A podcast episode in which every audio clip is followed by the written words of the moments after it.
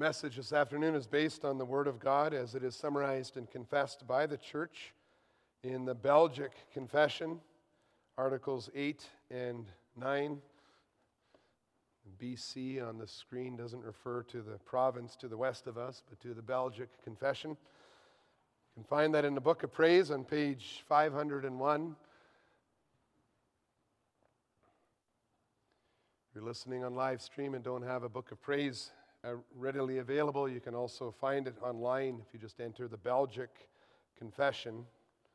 And we'll read together Articles 8 and 9. The title of 8 is God is one in essence, yet distinguished in three persons. According to this truth and this Word of God, we believe in one only God, who is one single essence, in which are three persons, really, truly, and eternally distinct according to their incommunicable properties, namely the Father, the Son, and the Holy Spirit. The Father is the cause, origin, and beginning of all things, visible and invisible. The Son is the Word, the wisdom, and the image of the Father.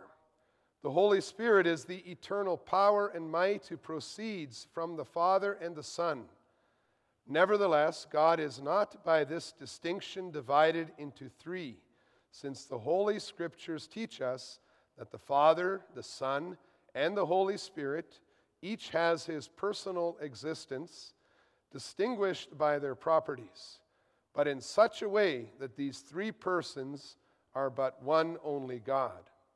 It is therefore evident that the Father is not the Son, nor the Son the Father and likewise, the Holy Spirit is neither the Father nor the Son. Nevertheless, these persons thus distinguished are not divided nor intermixed. For the Father has not assumed our flesh and blood, neither has the Holy Spirit, but the Son only. The Father has never been without his Son or without his Holy Spirit. For these, three in one, the same essence, are equal in eternity. There is neither first nor last, for they are all three one in truth, in power, in goodness, and in mercy.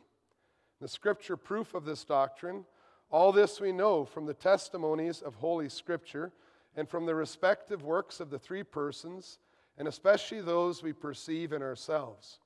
The testimonies of Scripture, which lead us to believe this Holy Trinity, are written in many places of the Old Testament. It is not necessary to mention them all, it is sufficient to select some with discretion. In the book of Genesis, God says, Let us make man in our image after our likeness. So God created man in his own image. Male and female, he created them. Genesis 1, verses 26 and 27. Also, in Genesis 3, verse 22, the man has become like one of us. From God saying, Let us make man in our image, it appears that there are more divine persons than one. And when he says God created, he indicates that there is one God. It is true. He does not say how many persons there are, but what seems to be somewhat obscure in the Old Testament is very plain in the New Testament. For when our Lord was baptized in the river Jordan, the voice of the Father was heard, who said in Matthew 3, verse 17, This is my beloved Son. The Son was seen in the water and the Holy Spirit descended upon him in bodily form as a dove. For the baptism of all believers, Christ commanded, Baptize all nations into the name of the Father and of the Son and of the Holy Spirit. Matthew 28, verse 19. In the Gospel according to Luke, the angel Gabriel thus addressed Mary, the mother of our Lord The Holy Spirit will come upon you and the power of the Most High will overshadow you. Therefore, the child to be born will be called Holy, the Son of God. We read that in Luke 1, verse 35.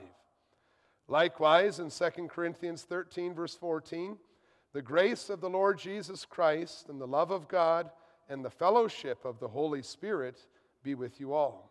In all these places, we are fully taught that there are three persons in one only divine essence.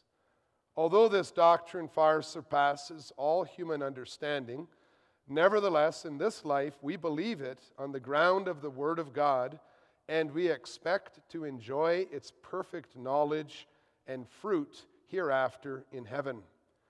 Moreover, we must observe the distinct offices and works of these three persons towards us. The Father is called our Creator by His power, the Son is our Savior and Redeemer by His blood, the Holy Spirit is our Sanctifier by His dwelling in our hearts. The doctrine of the Holy Trinity has always been maintained and preserved in the true church since the time of the apostles to this very day, over against Jews and Muslims, and against false Christians and heretics such as Marcion, Mani, Praxeas, Sabellius, Paul of Samosata, Arius, and such like, who have been justly condemned by the Orthodox Fathers. In this doctrine, therefore, we willingly receive the three creeds of the apostles of Nicaea and of Athanasius. Likewise, that which in accordance with them is agreed upon by the earthly fathers.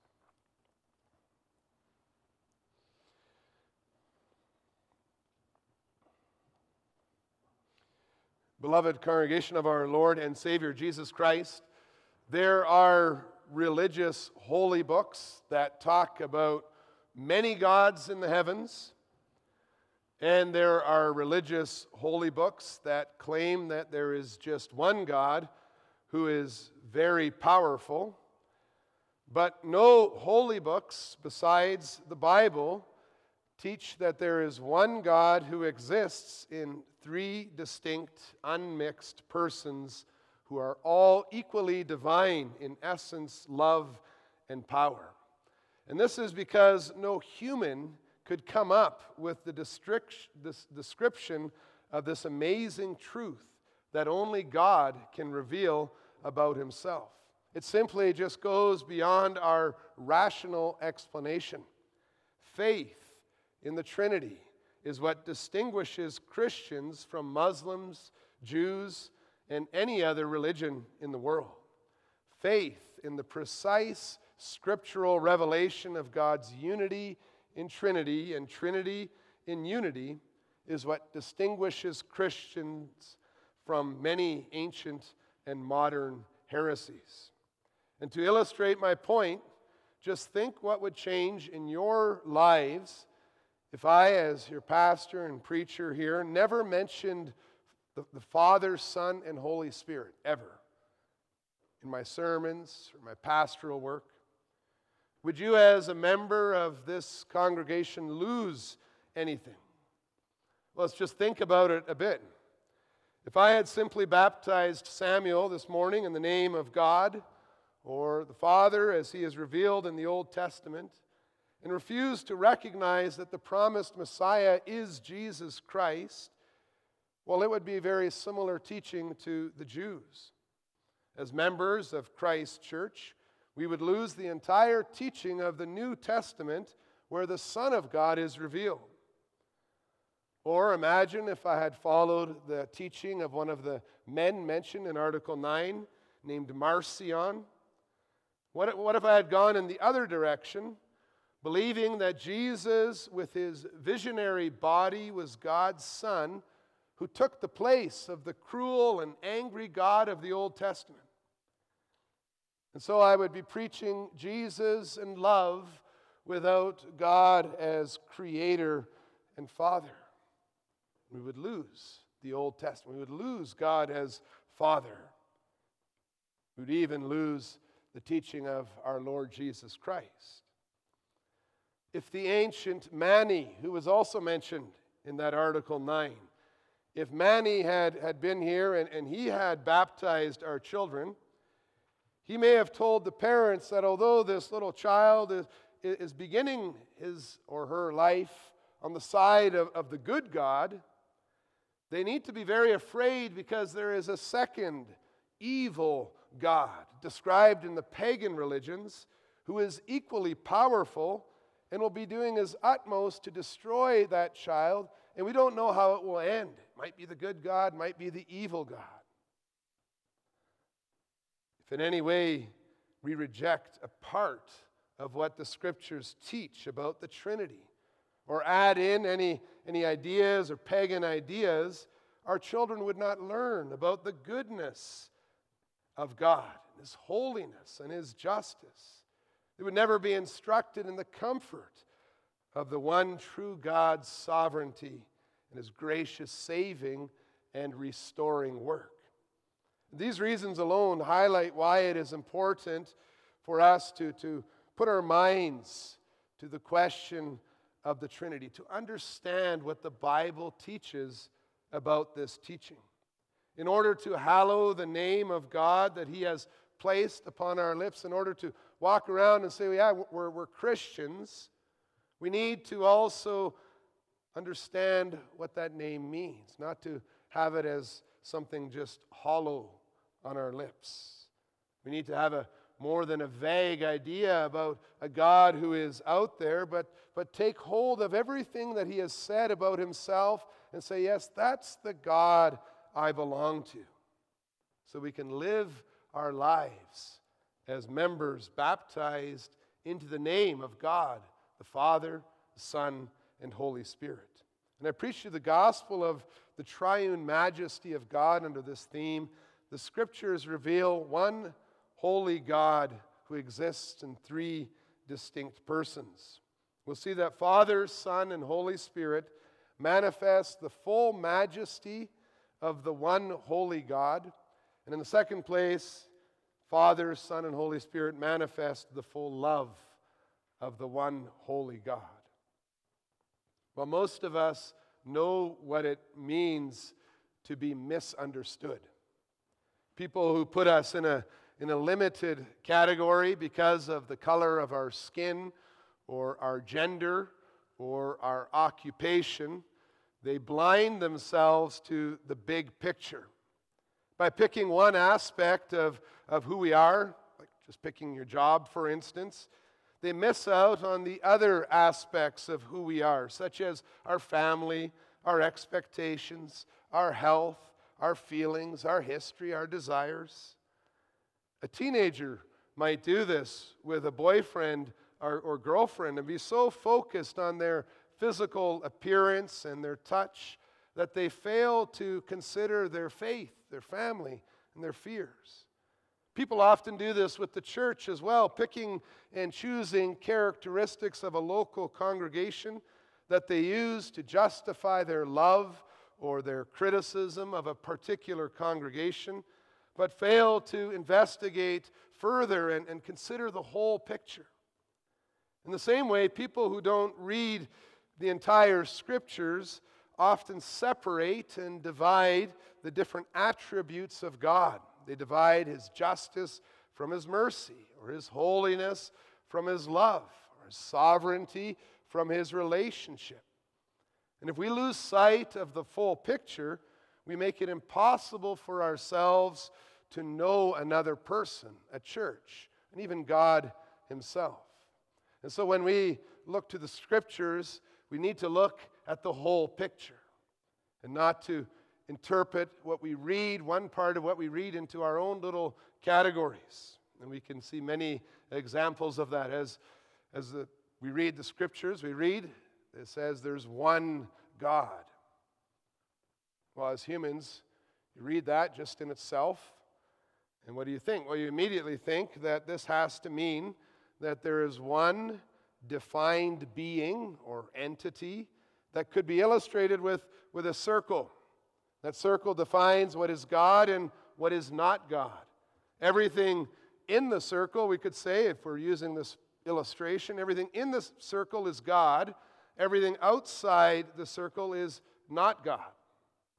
And following this reason, reasoning and, and not the Holy Scriptures.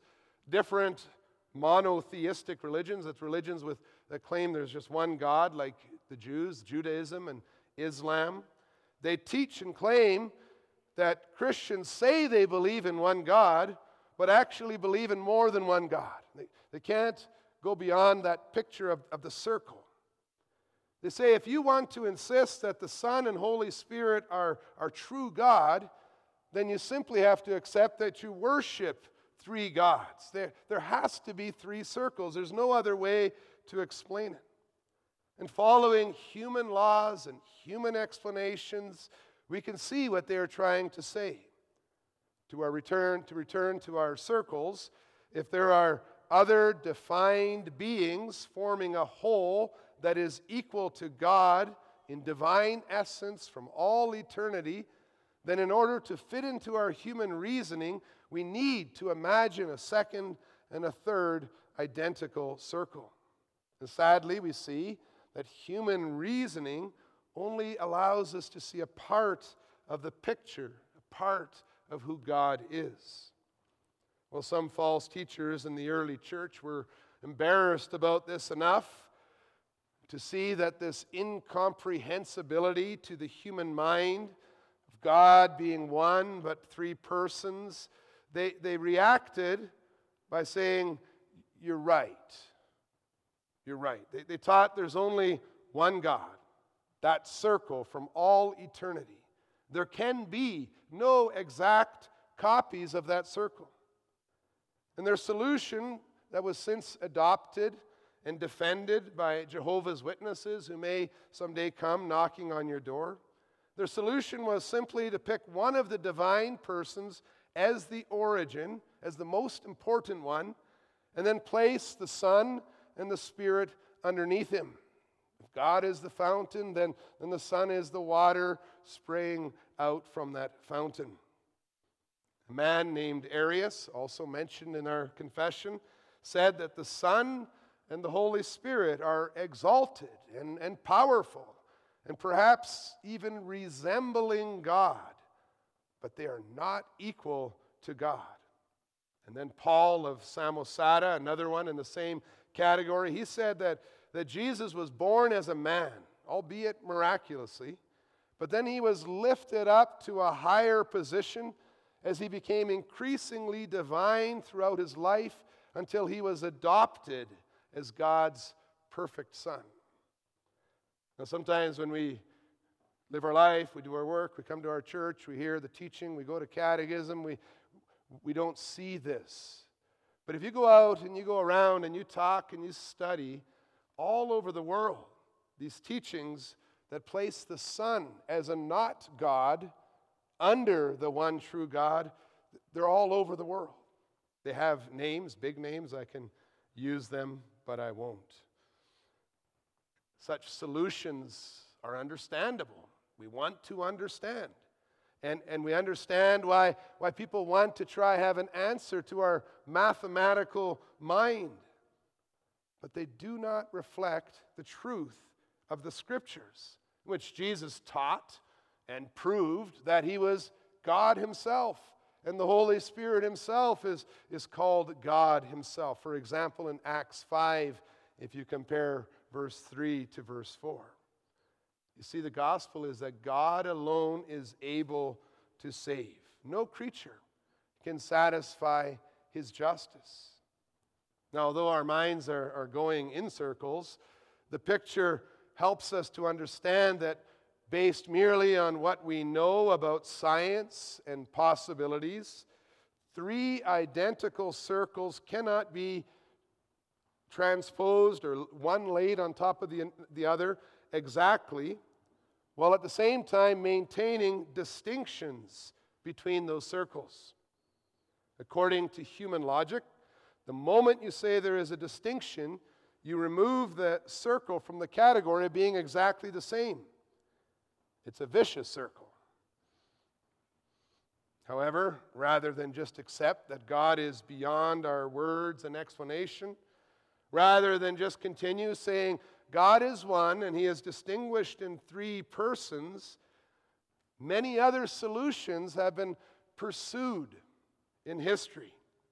It's important to understand these solutions so that we understand that we can explain it with our own ideas. Some of the men listed in Article 9 Praxeas, Sabellius, Paul of Samosata they thought, we know, we, we, we got the solution. Let's just see the Father, the Son, and the Holy Spirit as parts of the whole God.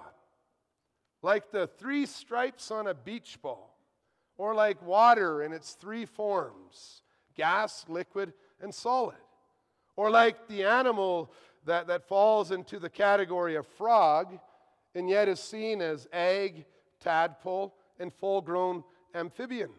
Or like a man. He's a man, but he has different responsibilities. He's, he can be a husband, he can be a father, he can be a son. And that's what Paul of Samosata taught. He taught that the three persons were like three characteristics of the one God. Praxeas taught that the one true God manifested himself to us in different modes, different forms, one after the other. So he said, well, what happened is the Father became, or he morphed into the Son, as if he were like a caterpillar that turns into a butterfly. And then Sabellius, he taught that the Father and the Son and the Holy Spirit are just three faces. So that for a while, the, the people of God saw the Father face, but then the Father face turned to the background, and then they saw the Son face. And then today, what face are we seeing? Well, we're in the age of the Spirit, so now it's the Holy Spirit face that is looking upon the church. And you can see that today many the charismatic churches are inclined to follow this. Today is the age of the Spirit. God is the Spirit alone.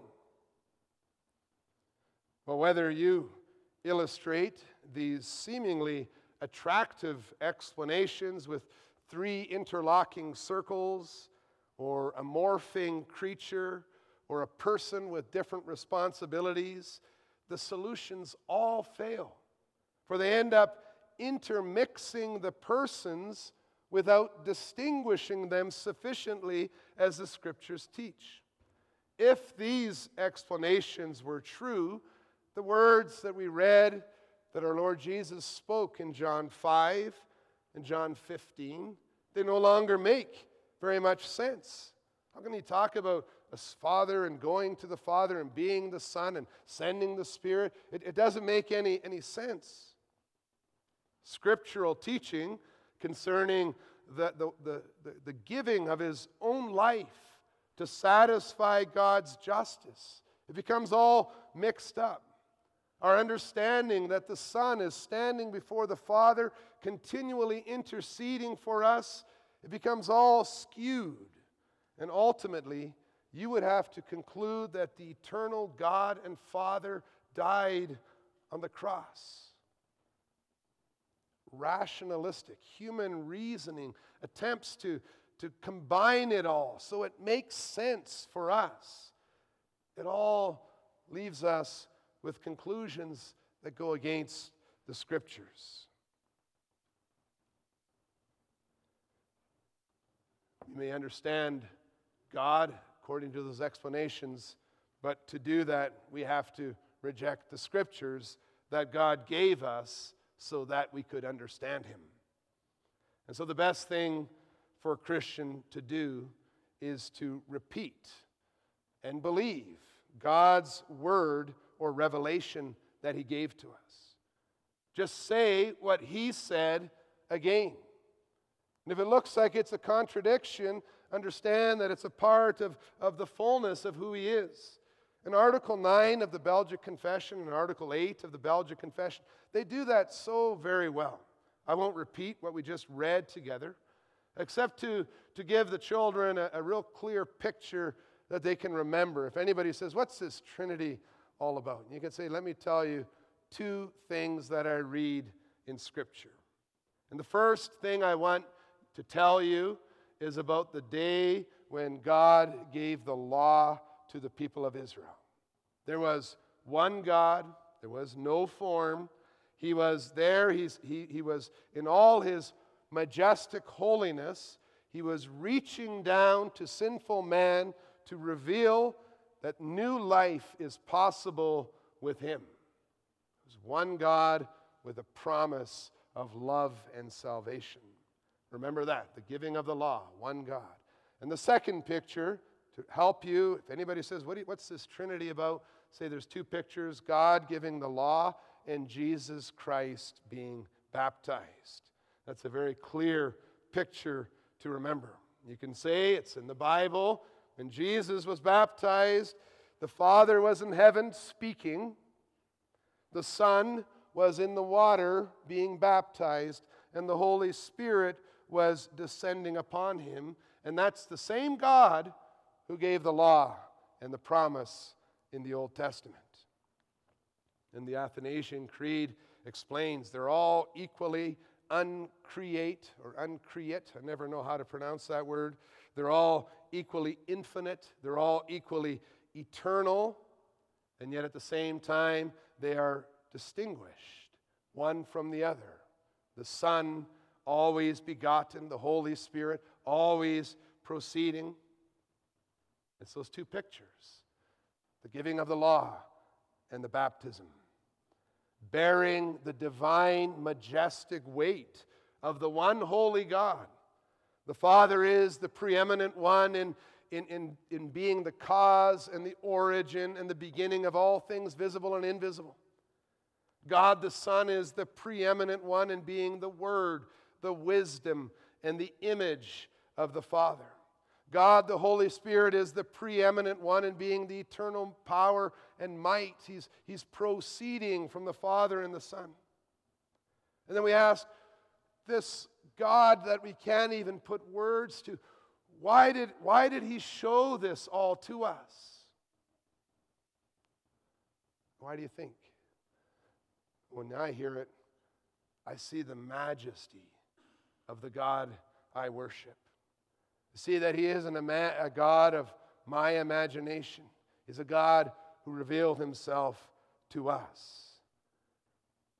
And He revealed Himself to us because He loves us. The Trinity displays a harmonious cooperation that is focused on the well being and the salvation of lost sinners. That's the gospel we believe, it's the gospel we proclaim. You see, all this isn't just something to memorize, it's something we experience and understand.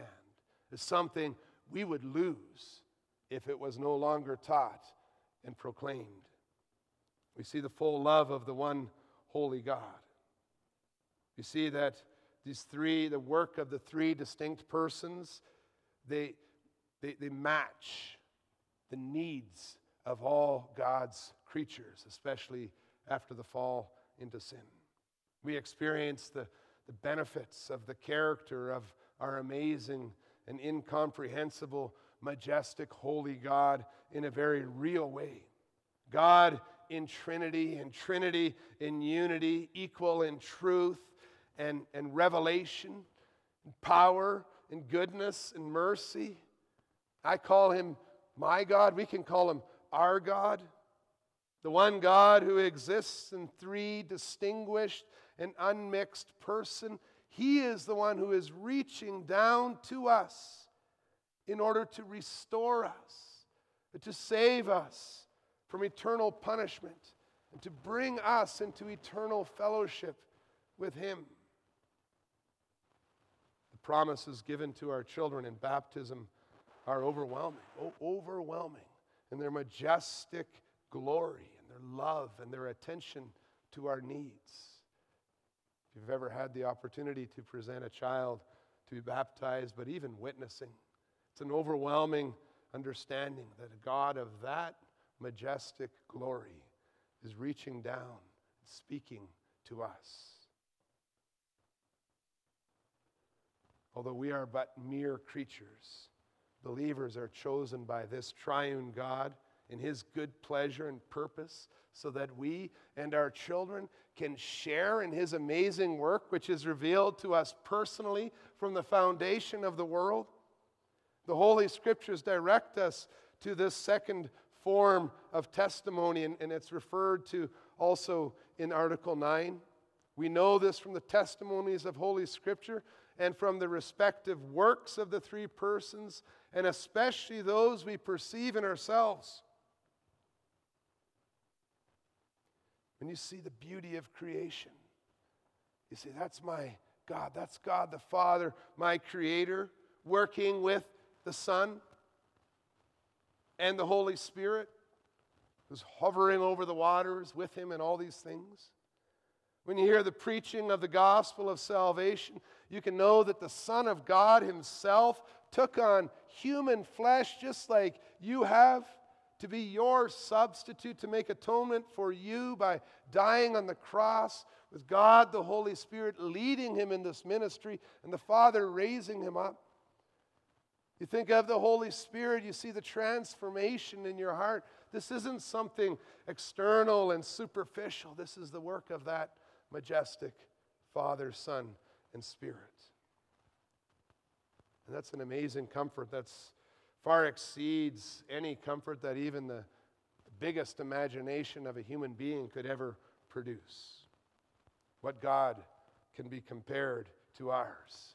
Who can be fully one and distinctly three persons at the same time so that we never need to doubt His mercy in His justice or His grace in His holiness? That's the difference between the Christian faith and, and so many others, like Muslims and other religions, that heresy of Marcion. What God is, is like ours, who, who comes to take on our human flesh so that he might die for us and in our place, without ever for one moment ceasing to be good and divine and holy and sovereign. But God is like ours, who is so completely sovereign that we never need to fear, as if, as if the, the power of, that, of another evil God might, might win. That's actually the theme of, of most of the films that you watch, that big battle between evil and good, and you watch it because maybe evil will win this time. That's all Mani, that's Mani, Mani, Manichaeanism. It's very prevalent in Christian circles around the world as well. When someone dies, they say, I guess the evil God won. We don't have that. We don't have that teaching. The Christian church knows there's one sovereign, holy God, three persons in one. What God can be compared to our God, who is at the same time the creator, the origin of, of all things, eternal and sovereign on his throne, and at the same time interceding before, before the Father on our behalf and dwelling right within our own hearts, all at the same time. All for our salvation. All because He loves us. All because He wants us to love Him and walk with Him. The gospel of salvation is that this triune God delights to live in a relationship with creatures he made to glorify Him, not only today, but forever. And when you see and hear that description, scriptural description of our God, you get a sense of the reality of eternity. With Him, it's not so surprising. With Him, the incomprehensible is real. Well, how can a person preach all the riches of this God in a lifetime? So many themes of his fullness, of his love, of his, of his indwelling, of the relationships. And so we confess very clearly as Church of Jesus Christ that we believe what the scriptures teach. And as it's summarized in the creeds, the apostles, the Nicaea and Athanasian, we can read that, we can study that. And by His grace, we may be immersed in the fullness of the glory of the one true God. That's the gospel, brothers and sisters. In Jesus Christ, you are a part of that amazing work, of that amazing God. He worked through the ages. And today also you can experience the comfort of His love. Like His character, His love surpasses our understanding.